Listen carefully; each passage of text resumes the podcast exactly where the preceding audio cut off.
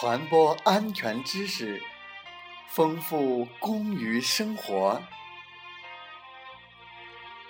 这里是美海之声，我是同源。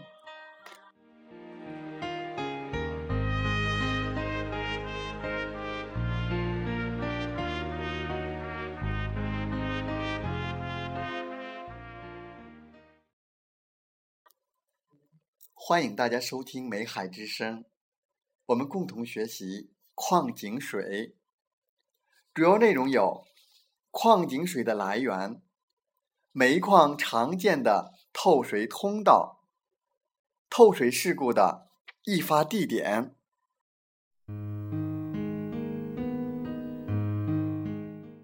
一、矿井水的来源。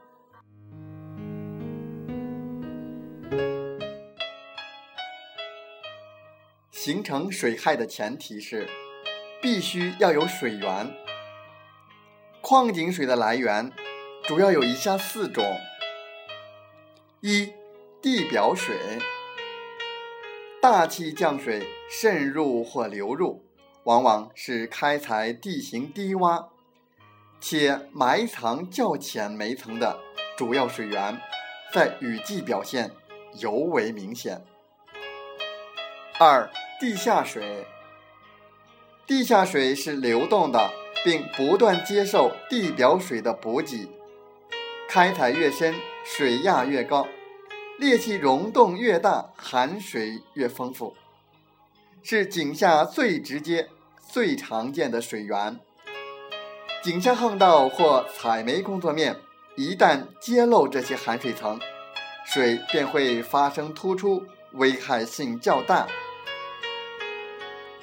三、老空水，过去采过的小煤窑以及矿井废弃的旧巷道，常常有很多积水。当采掘工作面与它们打透时，很短时间内会有大量水涌入，来势凶猛，造成透水事故，破坏性很大。四、断层水。岩层断裂形成断层，有的断层带内会积存水，断层还常将不同的含水层连通，有的甚至与地表水相通。当开拓掘进或采煤接近或揭露这样的断层时，断层水便会涌出。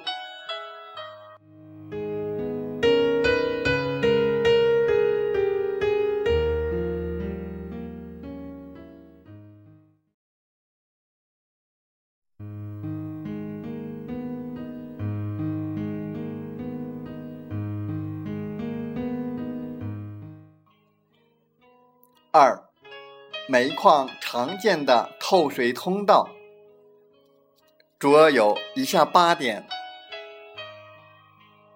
一、开采江河湖海水库等地表水影响范围内的煤层时，因洪水爆发冲破位于低洼地势的矿井井口的围堤，或者由于干石、炉灰。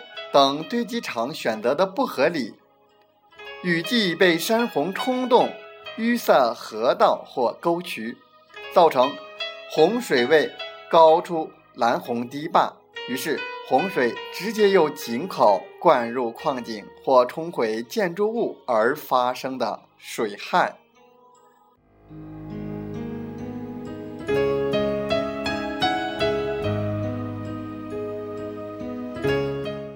二，当井筒在冲积层或在基岩强含水层凿井时，若事先未进行特殊处理，就会涌水。特别是沙砾层会出现水沙一起涌出，严重时会造成井壁坍塌、沉陷、井架偏斜。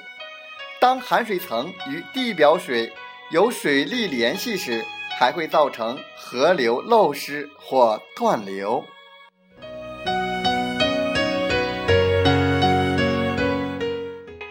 三、巷道在顶板风化破碎的煤层中施工，由于支护不当而产生冒顶，或采煤工作面上方防水岩柱不够，冒落高度和导水裂隙涉及河、湖等地表水体或强含水层，都会造成透水。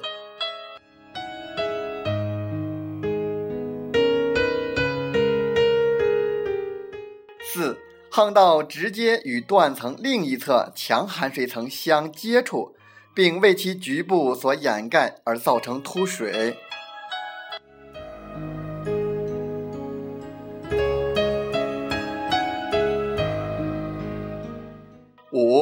由于隔水岩柱的抗压强度抵抗不住静水压力和矿山压力的共同作用，从而引起底板承压水。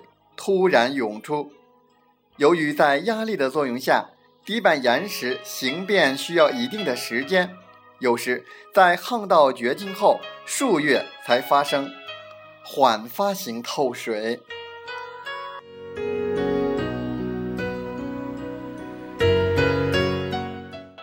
六，石灰岩溶洞坍落所形成的陷落柱内部岩石破碎，铰接不良。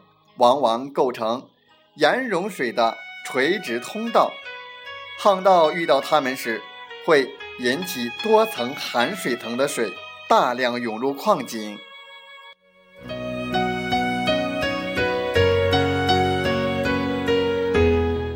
七，处理不当或封孔质量不佳的钻孔，在一定水温地质条件下，可成为各水体之间。或含水层之间联系的通道。当巷道接近或揭露这些钻孔时，地表水或地下水便可经钻孔进入矿井，造成强烈涌水。尤其在有可溶岩的煤田更为严重。八。巷道接近或遇到老窑停止排水的旧巷道的集水区时，往往在短时间内涌出大量水，且来势凶猛，具有很大的破坏性。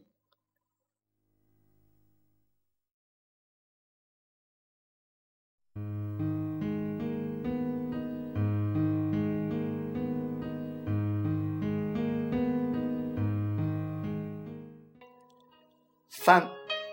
透水事故的易发地点，水灾事故通常也叫透水事故，其易发地点主要有以下六点：一、接近含水层、导水断层、溶洞和导水陷落柱等的地点；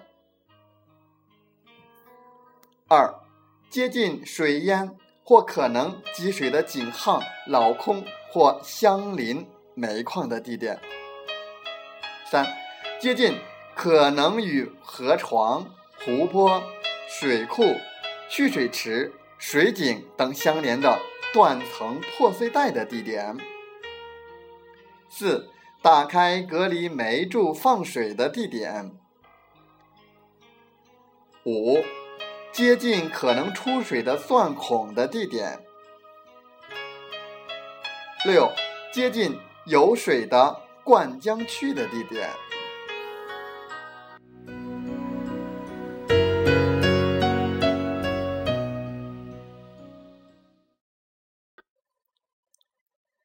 再次感谢您的收听和学习，祝您生活愉快，工作平安。平安。